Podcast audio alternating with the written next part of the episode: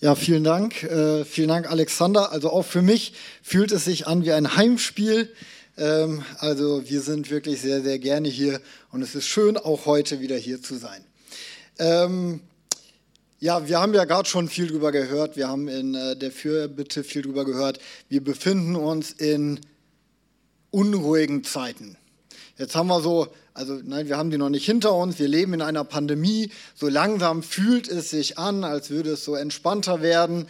Äh, jetzt müssen wir hören äh, über einen Krieg in der Ukraine und nicht nur hören, sondern irgendwie spüren wir es auch, irgendwie fühlt es sich... Ähm, also irgendwie hat man das Gefühl, es ist jetzt plötzlich nicht mehr so weit weg, sondern es ist sehr, sehr nah dran. Ja. Und ähm, ich weiß nicht, wie es euch geht so langsam wäre mal Zeit für so ein bisschen Ruhe, Normalität, bisschen mehr Freude vielleicht auch in dem, was man hört. Ähm, ich habe früher so, wenn ich, äh, ich habe so meinen äh, Nachrichtenkanal im Internet und wenn ich früher so geguckt habe, ich habe mich immer so ein bisschen äh, das äh, belächelt, wenn man so die Nachrichten anschaut und so oben groß äh, so die, äh, die Hot News war dann irgendein ähm, äh, Schauspieler hat äh, XY geheiratet. Und ich dachte mir so, okay, das sind die wichtigen Nachrichten des Tages. Ja. Und wenn man heute guckt, ich habe es gestern mal äh, auf Probe gemacht, 36, 36 ähm, Nachrichten über den Krieg, bevor nur eine einzige Nachricht kam, die irrelevant war. Irgendwie Vertragsverlängerung von Haaland. Interessiert, also ja, ist für den einen oder anderen Fußballfan interessant, aber ist nicht relevant. 36 Nachrichten über den Krieg.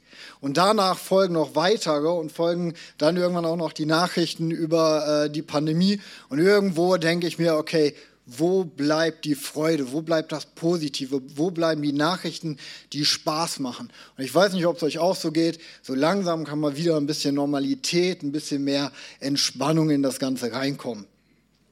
Und ähm, ein Gedanke, der mir, der mir kam, der mir bei der äh, Vorbereitung kam, ihr werdet auch merken, es hat was mit dem Thema zu tun, war so, wann war ich das letzte Mal so richtig feiern? Ich weiß nicht, wer von euch sich noch daran erinnern kann, was Feiern ist. So nach zwei Jahren Pandemie ähm, ist das vielleicht ein bisschen in Vergessenheit geraten. Äh, oder bei der letzten pa äh, Feier ist zu viel Wein geflossen. Das kann natürlich auch sein. Ähm, aber Gemeinschaft, Gemeinschaft mit Leuten haben, Gemeinschaft mit Menschen haben, eine gute Zeit haben, äh, eine gute Stimmung haben, nicht über den Alltag nachdenken, sondern sich auf die Feier fokussieren, einfach Spaß haben. Ja, und so die äh, Feiern, die ich am liebsten mag, sind Hochzeiten. Ich liebe Hochzeiten. Ähm, und ich habe mir mal fünf Punkte aufgeschrieben, warum das so ist. Zum einen, bei einer Hochzeit hat man einen guten Grund zu feiern. Man muss sich nicht einen ausdenken, sondern in der Regel ist ein guter Grund da. Äh, in der Regel feiert man Hochzeit mit Menschen, die man mag. Also ich weiß nicht, wie ihr das gehandhabt habt, aber bei unserer Hochzeit ähm, haben wir die Leute eingeladen, die wir mögen und die wir gerne um uns hatten. Ja, das heißt, eine gute Zeit ist eigentlich schon vorprogrammiert und somit auch eine gute Stimmung. Der vierte Punkt, das ist ein für mich sehr wichtiger Punkt, ähm, es gibt in der Regel viel und gutes Essen. In der Regel. Also ich war einmal auf einer Hochzeit, da gab es nur veganes Essen. Nichts gegen veganes Essen. Das Essen hat gut geschmeckt, kann man gar nichts sagen. Ich weiß allerdings bis heute nicht, was ich da gegessen habe. Also das eine sah aus wie Gyros, macht keinen Sinn. Aber okay. Und in der Regel, und das ist der letzte Punkt, es gibt Gutes und in der Regel auch genügend zu trinken. Und bei so einem schönen Abend gehört das ja so ein bisschen dazu. Oder so ein guter Wein oder auch mal ein Bierchen oder ein Cocktail. Äh, zu so einer guten Feier gehört das äh, irgendwie ja dazu. Und heute wollen wir uns mit einer Hochzeit befassen, äh, bei der ich sagen würde, sie hat das Potenzial, unser Leben zu verändern. Und wir werden auch merken, ähm, oder ihr habt vielleicht gemerkt, jetzt habe ich einen ganz schönen Drift hingelegt äh, zwischen dem Einstieg und jetzt reden wir plötzlich über eine Feier, aber ihr werdet merken, das hat mehr auch mit der jetzigen Situation zu tun, als wir im ersten Moment vielleicht denken würden. Ähm, und der Titel meiner Predigt heute ist Die Feier deines Lebens. Und lasst uns mal reinschauen. Ähm, genau, wir schauen uns die erste Bibelstelle an, Johannes 2, 1 bis 2. Zwei Tage später fand in Kana, einer Ortschaft in Galiläa, eine Hochzeit statt. Die Mutter Jesu nahm daran teil und Jesus selbst und seine Jünger waren ebenfalls unter den Gästen. Die Hochzeit zu Kana. Wer kennt nicht die Weltstadt Kana? Nein, ich rede nicht von Punta Cana, das ist nochmal was anderes, schön in der Domrep mit ihren Traumständen. Nein, darüber sprechen wir nicht. Wir sprechen über eine kleine Stadt in Galiläa. Und tatsächlich ist es so, dass wir über diese Hochzeit fast nichts wissen, als über diese Stadt und über die Stadt wissen wir nichts, außer dass sie klein war. Man findet dazu in der Bibel tatsächlich auch keine weiteren Informationen. Das ist die einzige Stelle, wo sie stattfindet. Was wir noch wissen ist, Maria war da, die Mutter von Jesus, Jesus selber und seine Jünger. Das war's.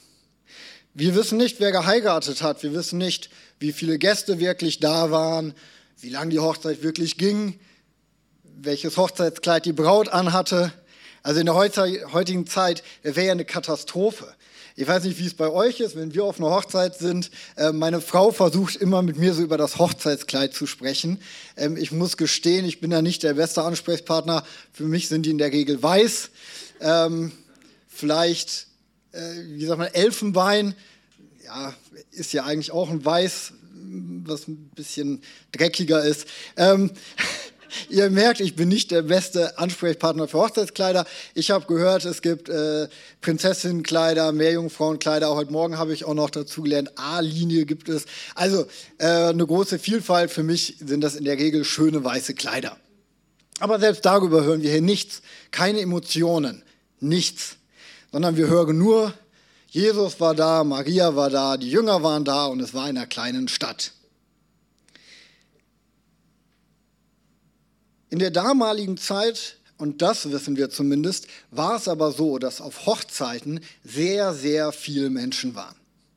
Und ich sag mal, wenn wir heute auf einer Hochzeit sind mit 120 Leuten, 200 Leuten, das sind schon, also 200 Leute ist schon eine sehr große Hochzeit. Ich war einmal auf einer arabischen Hochzeit, da waren es dann 300, 400 Leute und das war eine kleine Hochzeit, das fühlt sich dann schon ganz anders an. Ähm, wir wissen aber, dass in der damaligen Zeit richtig viele Menschen dort waren. Und wenn wir hier von Kana, einer kleinen Stadt, sprechen, ist davon auszugehen, dass die ganze Stadt da war. Ja? Ähm, was wir auch wissen ist, dass Hochzeiten äh, nicht nur ein Tag oder ein Abend gingen, nein, sie gingen mehrere Tage, in der Regel sogar eine Woche. Für die äh, Besucher wahrscheinlich sehr cool, wobei muss man sich Urlaub nehmen, ist dann auch immer so eine Sache.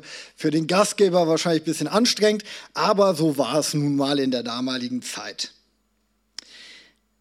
Schauen wir uns doch mal an, was dort passierte. Ähm, und wir lesen weiter Johannes 2 ab Vers 3. Während des Festes ging der Wein aus. Da sagte die Mutter äh, Jesu zu ihrem Sohn, sie haben keinen Wein mehr.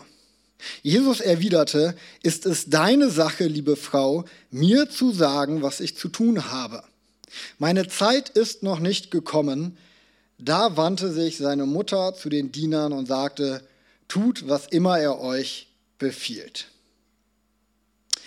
Also ich weiß ja nicht, wie es euch geht, aber für mich ist es einer der merkwürdigsten Dialoge, die ich je irgendwo gehört habe.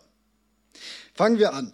Der Wein geht aus gut, erstmal gut erkannt ähm, und Maria informiert Jesus darüber. Aber warum? Hatte Jesus noch nicht genug getrunken und so, hier, pass auf, der Wein ist gleich alle, trink noch mal ein bisschen. Wollte sie damit sagen, hey, der Wein ist alle, komm, wir gehen, hat ja keinen Zweck mehr hier zu sein. Warum beschäftigt sie das?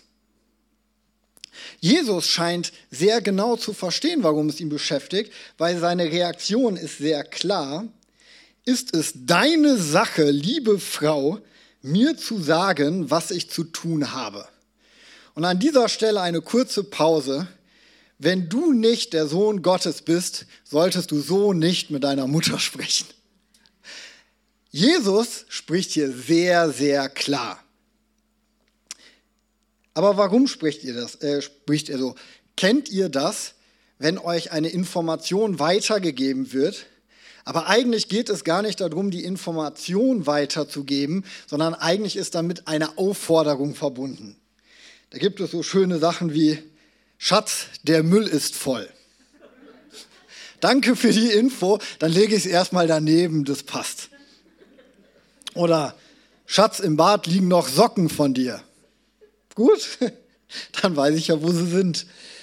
Mein persönliches Highlight, Schatz, irgendwie ist mein Rücken voll verspannt. Kennt ihr das? Och, das ist aber doof. Nein, Jesus hat genau verstanden, dass es nicht um die Information ging, sondern seine Mutter wollte etwas von ihm. Seine Mutter wollte, dass er sich dem Problem annimmt ähm, und auf irgendeine Weise Wein beschafft. Aber wenn wir uns die Reaktion von Jesus anschauen, also dann ist doch ganz eindeutig, dass Jesus hier Nein sagt, oder? Und als würde das nicht reichen, hängt er noch dran, meine Zeit ist noch nicht gekommen. Also das wäre der Punkt, wo ich aussteigen würde. Okay, Jesus, du bist Gottes Sohn, deine Zeit ist noch nicht gekommen, alles klar, ich weiß Bescheid, mach du, du weißt schon, wie das läuft. Aber wie reagiert Maria drauf?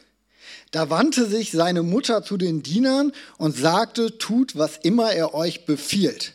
Hab ich irgendetwas verpasst? Also Jesus sagt in aller Deutlichkeit Nein. Und Maria sagt, hey, tut was immer er sagt, äh, er, er nimmt das jetzt in die Hand. Also wüsste ich es nicht besser, würde ich sagen, die beiden haben ganz schöne Kommunikationsprobleme.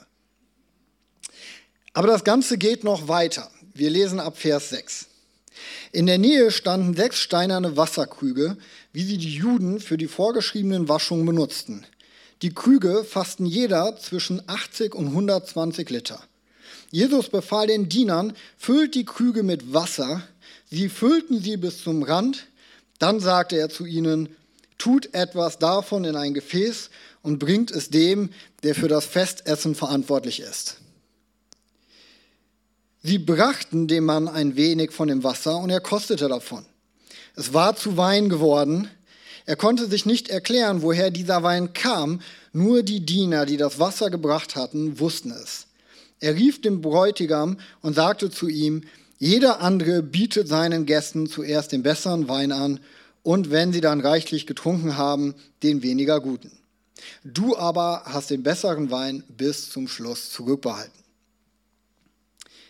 Auf eine kuriose Konversation folgt ein kurioses Wunder.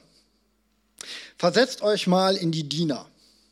Da kommt ein Kerl und sagt ihnen, nehmt diese Waschkrüge da, macht Wasser in die Waschkrüge. Wir reden hier nicht von Wasserflaschen oder Wasserkrügen, äh, die zum Trinken gedacht waren, nein, von Waschkrügen.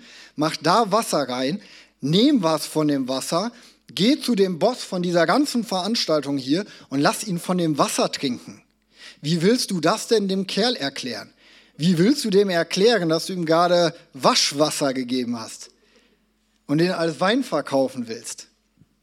Also ihr habt mir hier ein wunderbares Glas hingestellt. Ich denke, es ist kein Wein geworden. Hm. Wasser ist auch gut. Nein, aber wie willst du das denn jemandem erklären? Das ist doch Quatsch, das macht keinen Sinn. Und jetzt kommt der Abschluss. Wir lesen Vers 11. Durch das, was in äh, Jesus in Kana in Galiläa tat, bewies er zum ersten Mal seine Macht. Er offenbarte mit diesem Wunder seine Herrlichkeit und seine Jünger glaubten an ihn. Und dann nimmt für mich das ganze die ganze Kuriosität seine Spitze. Da kommt der Retter der Welt. Da kommt Jesus Christus, der Messias, auf den die Menschheit seit Jahren, seit Jahrhunderten gewartet hat. Und das erste Wunder, was er tut, ist, er macht Wasser zu Wein. Zu einem Zeitpunkt, wo Leute auf einer Party waren, einfach nur Spaß hatten und zum Großteil schon besoffen waren. Der, da war ja vorher schon Wein gewesen. Es war ja nicht so, oh, wir haben ja gar keinen Wein. Nein, es war ja Wein da. Die haben den alles weggetrunken. Und das ist das erste Wunder, was Jesus auf dieser Welt tut. Mich begeistert diese Story. Zum einen finde ich sie super kurios, zum anderen finde ich sie so erfrischend anders. Das erwartet man irgendwie nicht, oder? Das erwartet man nicht als erstes Wunder von Jesus. Aber ich verspreche euch, in dieser Geschichte steckt noch viel mehr und vor allem viel Persönliches für uns. Und deshalb möchte ich die, diese Geschichte einfach nochmal aus ein paar anderen Blickwinkeln betrachten. Wir lesen am Anfang, die Mutter Jesu nahm an der Hochzeit teil und Jesus selbst und seine Jünger waren ebenfalls Gäste. Also wir wissen es nicht genau, aber so wie es hier beschrieben ist, deutet es darauf hin, dass Maria der eigentliche Gast war. Wir lesen hier nichts von Josef, ähm, wir wissen nicht warum, ob er noch lebte, aber da wir nichts von ihm lesen, ist es plausibel, dass Jesus mit dabei ist, weil in der damaligen Zeit war es so, wenn der Vater, also wenn der Mann der Familie nicht dabei sein konnte, war es der älteste Sohn. Und dass er seine Jünger dabei hatte, macht auch Sinn, weil wenn ein Mann in der damaligen Zeit Jüngerschaft um sich hatte, hat er sie auch mit zu einer Hochzeit genommen. Außerdem lesen wir hier aber über keinen sinnvollen Grund, warum Jesus auf dieser Hochzeit ist. Kann es sein, dass Jesus einfach Spaß hatte? Kann es sein, dass Jesus es einfach genossen hat, unter Menschen zu sein? Mit ihnen zu essen, mit ihnen zu trinken, sich zu unterhalten? Einfach so, just for fun, ohne einen tieferen äh, Grund? Und ja, ich überspitze das Ganze natürlich gerade, aber ist es nicht oft so ein bisschen unsere Denke, Jesus, der Retter der Welt, der kam hier auf diese Erde und er hat seine Aufgabe und die muss er tun. Und wir als Christen haben auch unsere Aufgaben und wir müssen die tun. Und am besten beten wir die ganze Zeit, am besten lesen wir die ganze Zeit in der Bibel. Hey, das sind alles gute Sachen, versteht mich nicht falsch. Aber ich glaube, Manchmal kommen wir an den Punkt, zumindest merke ich es bei mir, da geht es mehr um die Sache selber als um das, was dahinter steckt. Und ich glaube, Jesus war einfach nur hier, um eine gute Zeit zu haben. Und dann sehen wir, es gibt ein Problem. Der Wein geht aus. Wow, was für ein Problem. Was für eine schreckliche Situation. Vor allem zu einem Zeitpunkt, wo der Großteil der Leute schon mehr als genug getrunken hat. Das ist die Problematik, mit der sich hier die erste, das erste Wunder von Jesus beschäftigt. Um diese Problematik zu verstehen, müssen wir uns aber einmal kurz mit der Kultur befassen, die dahinter gesteckt hat. Ähm, ich arbeite ja äh, in der Move Church und bevor ich für die Move Church gearbeitet habe, äh, war ich in der Wirtschaft tätig und war öfter auf Dienstreisen.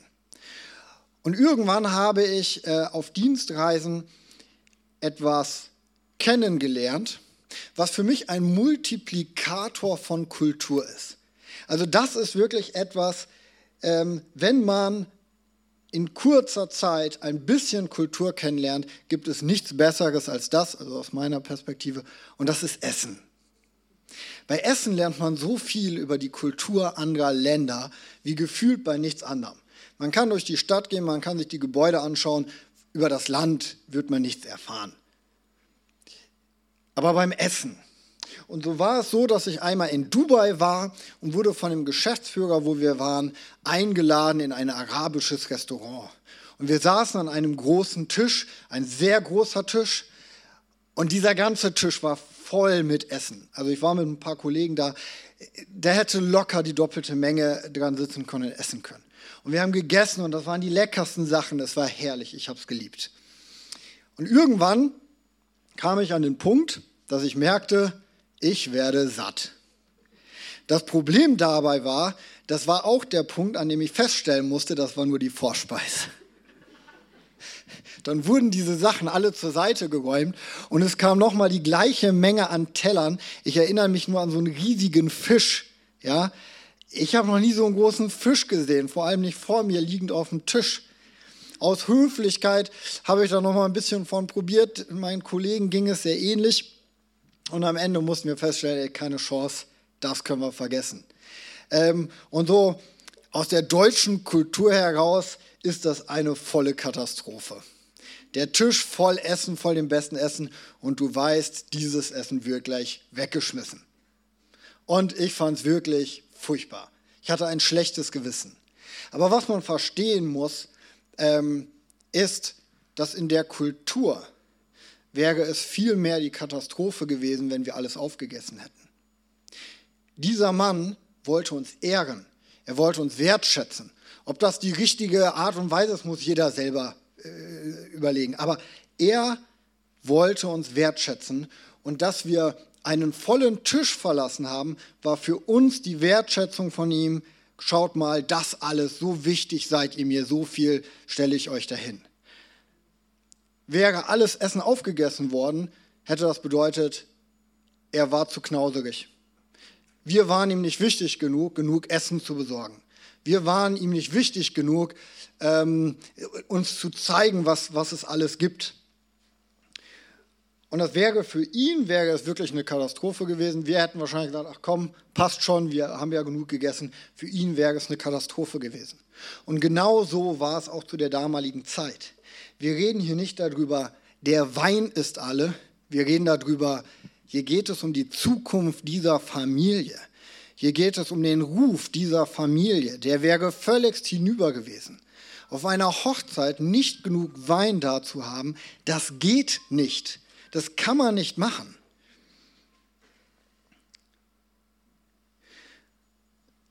Und wenn wir uns jetzt mal anschauen, wir haben, wir haben ja schon festgestellt, wahrscheinlich war Maria der eigentlich geladene Gast. Und wenn wir jetzt mal schauen, Maria scheint sehr früh zu wissen, dass der Wein alle geht. Woher weiß die das denn? Also wenn ich in einer Kultur lebe, wo das so ein Drama wäre, dann würde ich ja nicht jedem davon erzählen, sondern erstmal versuchen, noch irgendwie Wein herzukriegen. Das heißt, Maria muss eine der engsten gewesen sein, die mit rangezogen wurden, hey, wisst ihr, wo wir noch Wein herkriegen? Und wenn wir das verstanden haben, dann macht es ja auch Sinn, dass es Maria anscheinend wirklich sehr wichtig war, dass noch Wein herkommt. Ähm, und deswegen wendet sie sich an Jesus. Aber auch das erklärt natürlich noch nicht, warum dann so eine merkwürdige Konversation folgt. Ja, ich lese sie noch mal kurz vor. Während des Festes ging der Wein aus. Da sagte die Mutter Jesu zu ihrem Sohn: Sie haben keinen Wein mehr. Jesus erwiderte, ist es deine Sache, liebe Frau, mir zu sagen, was ich zu tun habe. Meine Zeit ist noch nicht gekommen. Da wandte sich die Mutter zu den Dienern und sagte, tut, was immer er euch befiehlt. Wirkt es nicht so, als würde hier ein Teil fehlen? Als hätte der, äh, der das aufgeschrieben hat, einen Satz vergessen, der gesagt wurde? Stellt euch mal vor, Zwischendrin würde jemand sagen, nachdem äh, Jesus sagt, hier ist es deine Sache, mir zu sagen, ähm, was ich zu tun habe, meine Zeit ist noch nicht gekommen. Angenommen, dann würde jemand sagen, doch, deine Zeit ist gekommen. Würde plötzlich Sinn machen, oder? Aber so sagt Jesus nein, aber Maria sagt ja. Und das macht keinen Sinn. Was wäre denn, wenn wirklich eine dritte Person da gewesen wäre? Was wäre denn, wenn in diesem Gespräch zwischen Jesus und Maria Gott dabei gewesen wäre?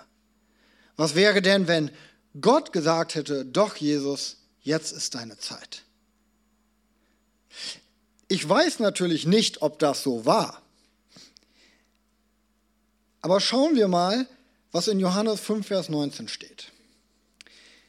Zu diesen Anschuldigungen erklärte Jesus, ich sage euch, der Sohn kann nichts von sich selbst aus tun, er tut nur, was er den Vater tun sieht. Was immer der Vater tut, tut auch der Sohn. Das sagt Jesus in einem Kontext, wo er an einem Sabbat jemanden geheilt hat und erklärt, warum er das getan hat. Aber wir können das genauso beziehen auf die Hochzeit in Kana, denn eins, eins geht hier ganz klar hervor. Jesus hätte nicht das Wasser zu Wein verwandelt, wenn Gott es ihm nicht gesagt hätte, wenn es für Gott nicht okay gewesen wäre. Ob jetzt Gott in dem Moment das so gesagt hat, weiß ich nicht. Aber eins ist klar, das war Gottes Wille. Sonst hätte Jesus es nicht gemacht.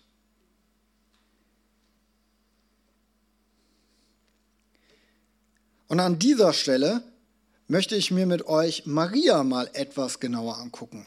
Wer ist denn Maria? Habt ihr mal drüber nachgedacht, dass Maria der einzige Mensch auf dieser Erde war, der wirklich wusste, dass Jesus Gottes Sohn war? Sie hat Jesus auf die Welt gebracht. Sie wusste, ob Josef der Vater war. Sie wusste, ob jemand anderes der Vater war. Und sie hat auch mit Gott gesprochen. Gott hat mit ihr gesprochen.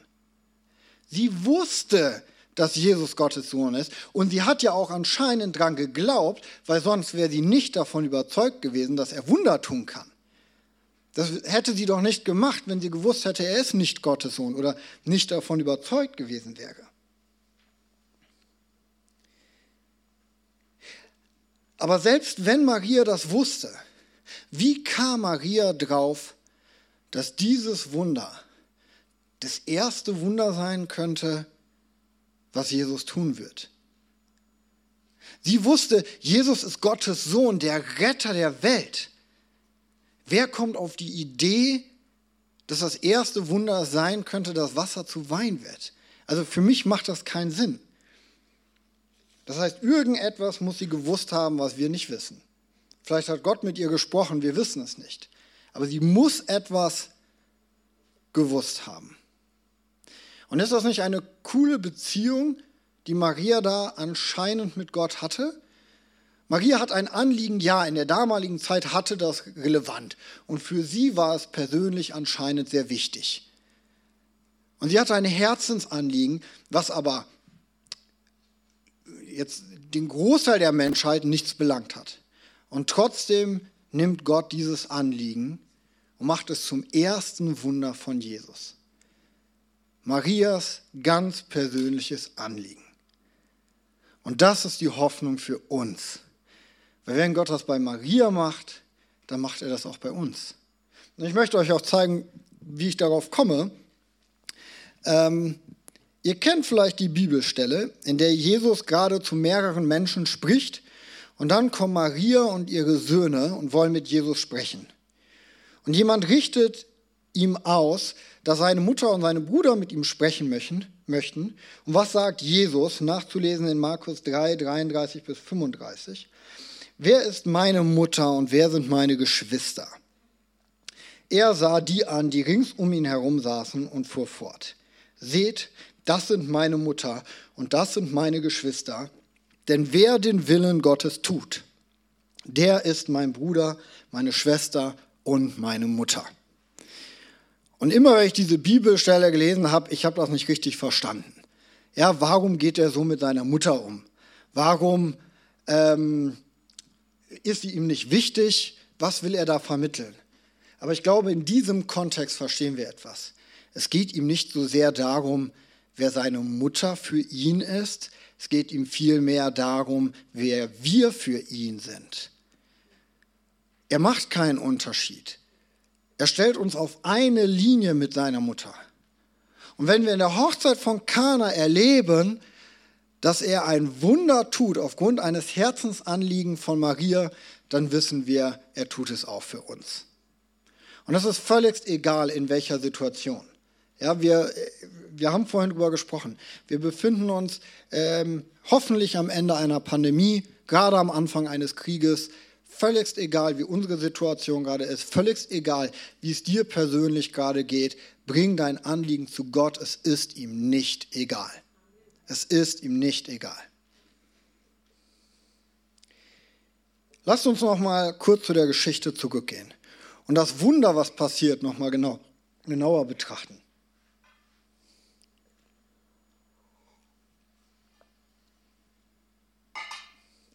Jesus lässt in sechs steinernde Wasserkrüge Wasser füllen. Ist ja erstmal nicht komisch. Wenn wir uns dann aber anschauen, das sind Waschkrüge, die für die vorgeschriebenen Waschungen benutzt werden, dann muss man sich ja schon mal fragen, warum nutzt er diese Krüge? Das sind Waschkrüge. Damit werden dreckige Füße gewaschen. Warum nimmt er nicht irgendein anderes Behältnis? Die Diener sollten das Wasser nehmen und dem äh, Zeremoniemeister bringen. Dieser probiert davon, aber es ist kein Wasser mehr, sondern Wein. Und nicht nur irgendein Wein, sondern ausgesprochen leckerer Wein. Also Jesus muss da guten Geschmack gehabt haben. Hey, aber lasst uns mal überlegen, was für eine verrückte Symbolik ist denn bitte das? Waschkrüge für die vorgeschriebenen Waschungen. Das waren die Waschungen, die die Pharisäer mit in ihr Regelwerk reingenommen haben für die Juden damals. Ähm, sie haben quasi Gottes Gesetze genommen und haben sie erweitert und haben einen Regelwert erschaffen, ähm, an das sich alle Juden halten sollten, ähm, was aber nie Gottes Idee war. Hier ging es um reine Regeln, hier ging es um Gesetzlichkeit, hier ging es um Religiosität, aber nicht um Glauben. Und damit haben sie es den Menschen unglaublich schwierig gemacht, wirklich zu Gott zu kommen. Weil diese Gesetze, das waren so viele und so kompliziert, das konnte kaum jemand einhalten. Und Jesus nimmt die Krüge, die dafür vorgesehen sind. Ja, und bei dieser Waschung, das war eine Symbolik für die Reinigung, rein werden. Also nicht zu vergleichen äh, mit der Symbolik, die, äh, über die Alexander vorhin gesprochen hat, von der Fuß, Fußwaschung von Jesus. Das ist was anderes. Hier geht es wirklich um eine Gesetzlichkeit. Und Jesus nimmt diese Krüge, die dafür vorgesehen sind, und verwandelt darin Wasser zu Wein.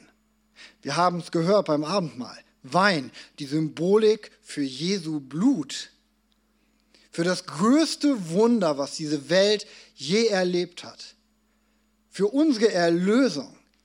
Jesus nahm am Schuld unsere Sünden auf sich. Wegen diesem Wunder können wir wieder zu Gott kommen.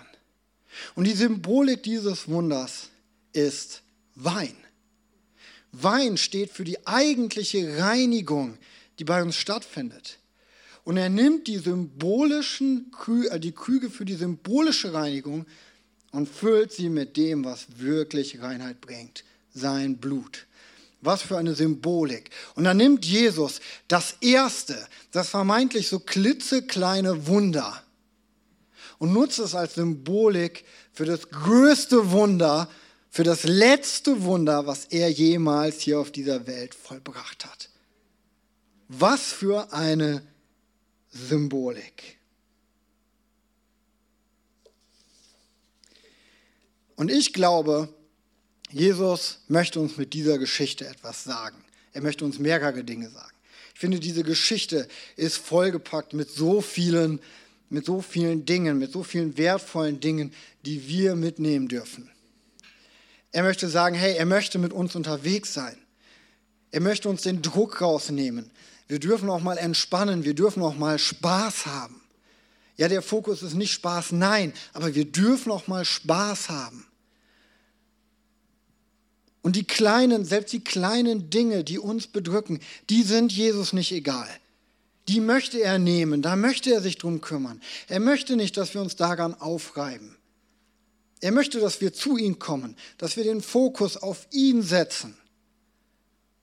Und er möchte uns da begegnen, sogar im Kleinen, sogar wenn der Wein alle geht. Und egal in welcher Situation wir sind, und egal wie negativ die Nachrichten gerade alle sind, Jesus ist da und Jesus ist da für uns. Gott ist da.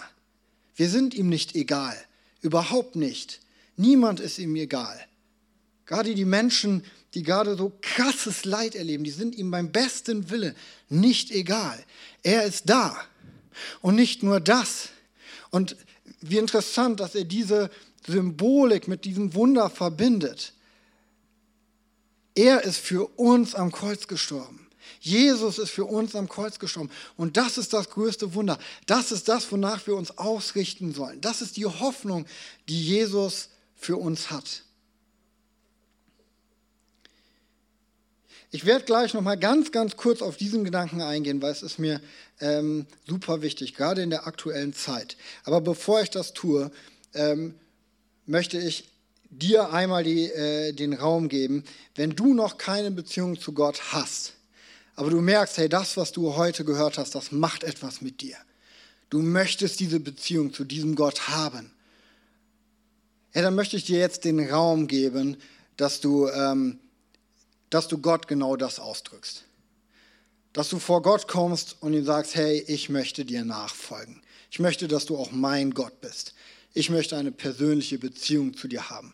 Ich möchte genau das erleben. Ich möchte das Geschenk, was du im Kreuz getan hast, das möchte ich annehmen. Hey, und lass uns bitte dafür einmal alle die Augen schließen. Und wenn du hier bist und du sagst, hey, ich habe diese Beziehung zu Gott noch nicht, dann komm doch jetzt vor Gott. Dann lad ihn doch jetzt ein in dein Leben. Und wenn du das jetzt tun möchtest, dann heb bitte einmal kurz die Hand, damit ich weiß, für wen ich beten darf.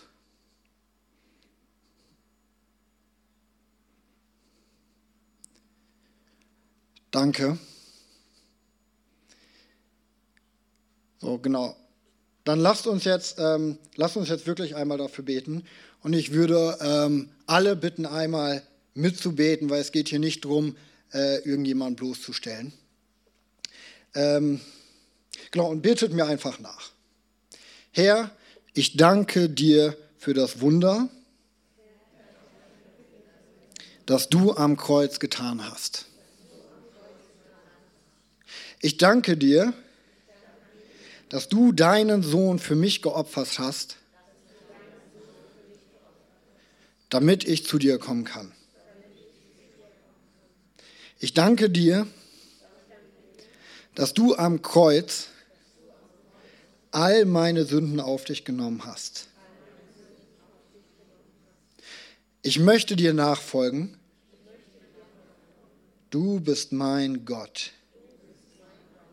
Ich danke dir, dass du mich liebst und mich jetzt dein Kind nennen darf. Amen. Genau, und wer das jetzt aus, aus tiefstem Herzen und vielleicht zum ersten Mal gebetet hat ähm, und diese Entscheidung heute bewusst getroffen hat, dann komm doch nachher gerne kurz auf mich zu, ich würde gerne mit dir beten. Und bevor ich zum Schluss komme, ich habe es gerade schon mal gesagt, möchte ich noch mal ganz kurz ähm, auch auf die Situation eingehen, die wir gerade erleben. Wisst ihr, das, was Jesus getan hat, ist zusammengefasst im Evangelium. Und diese Geschichte, die wir gerade gelesen haben, ist eigentlich so der praktische Start von Jesus in dem Evangelium, von dem, was er auf der Erde getan hat. Und die Symbolik, wir haben darüber gesprochen, markiert ja quasi das Ende Jesu Wirken hier auf der Erde. Und wenn wir uns mal anschauen, was das Evangelium ist, Evangelium kommt aus dem Griechischen und heißt Evangelion und bedeutet so viel wie die frohe Botschaft oder Freudenbotschaft. Aber das, was man dabei oft verwechselt, ist, es geht hier nicht darum, das ist nicht eine frohe Botschaft, es ist nicht eine Freudenbotschaft. Nein, das Wort ist tatsächlich so gewählt, dass es eigentlich bezeichnet, das ist die Freudenbotschaft. Die Freudenbotschaft schlechthin. Alles, was Jesus hier auf dieser Erde getan hat und auch das, was wir heute mit Gott erleben dürfen, ist die Freudenbotschaft. Und in der Geschichte, die wir uns heute angeschaut haben, sehen wir einen gewissen Ausschnitt genau da raus. Jesus ist auf diese Welt gekommen, um uns die Freudenbotschaft zu bringen. Er ist gekommen, damit wir Freude erleben dürfen, damit es uns also gut geht. Das heißt nicht, dass immer alles rosig ist, dass es immer schön ist. Aber jederzeit, egal wie schlecht es uns geht, dürfen wir zu Jesus kommen. Jesus ist für uns da Und er wird uns Freude schenken. Und manchmal können wir das gar nicht begreifen. Das macht manchmal keinen Sinn. Wie kann ich dann im Krieg Freude ähm, erfahren? Ich habe die Tage ein Video gesehen, das wurde mir geschickt von einem Freund, der ähm, äh, Bekannte in der Ukraine hat. Die saßen im Keller. Die saßen als Familie in so einem ganz kleinen Raum. Die Kinder äh, mit den Beinen halb über sich, weil nicht genug Platz war, ähm, hatten was zu essen in der Hand, haben uns eine Nachricht geschickt und fingen dann alle an zu lachen. Und er erklärte uns, warum. Da hat einer ein Sprichwort gesagt, äh, was in dem Kontext äh, für die witzig war. Und du hast gemerkt, die saßen nicht da und haben die ganze Zeit, ähm, waren nur verzweifelt. Ja, das war eine verzweifelte Situation. Aber sie hatten Freude, weil sie haben Hoffnung. Mittlerweile sind sie in Deutschland angekommen, mittlerweile geht es ihnen wirklich gut. Ähm, aber so komisch es für uns manchmal wirkt, Gott möchte auch in diesen Krisenzeiten, in diesen schrecklichen Zeiten, möchte er uns Freude bringen. Und mit Jesus unterwegs zu sein, heißt nicht, es ist immer alles rosig und es ist immer alles perfekt. Aber die Hoffnung ist da, die Freude ist da. Und das möchte ich einfach zum Schluss nochmal ähm, äh, uns mitgeben egal wie die Zeiten gerade aussehen, lasst uns auf Jesus schauen. Und lasst uns nicht vergessen, da gibt es Hoffnung und da gibt es Freude, auch in den größten Krisenzeiten unseres Lebens.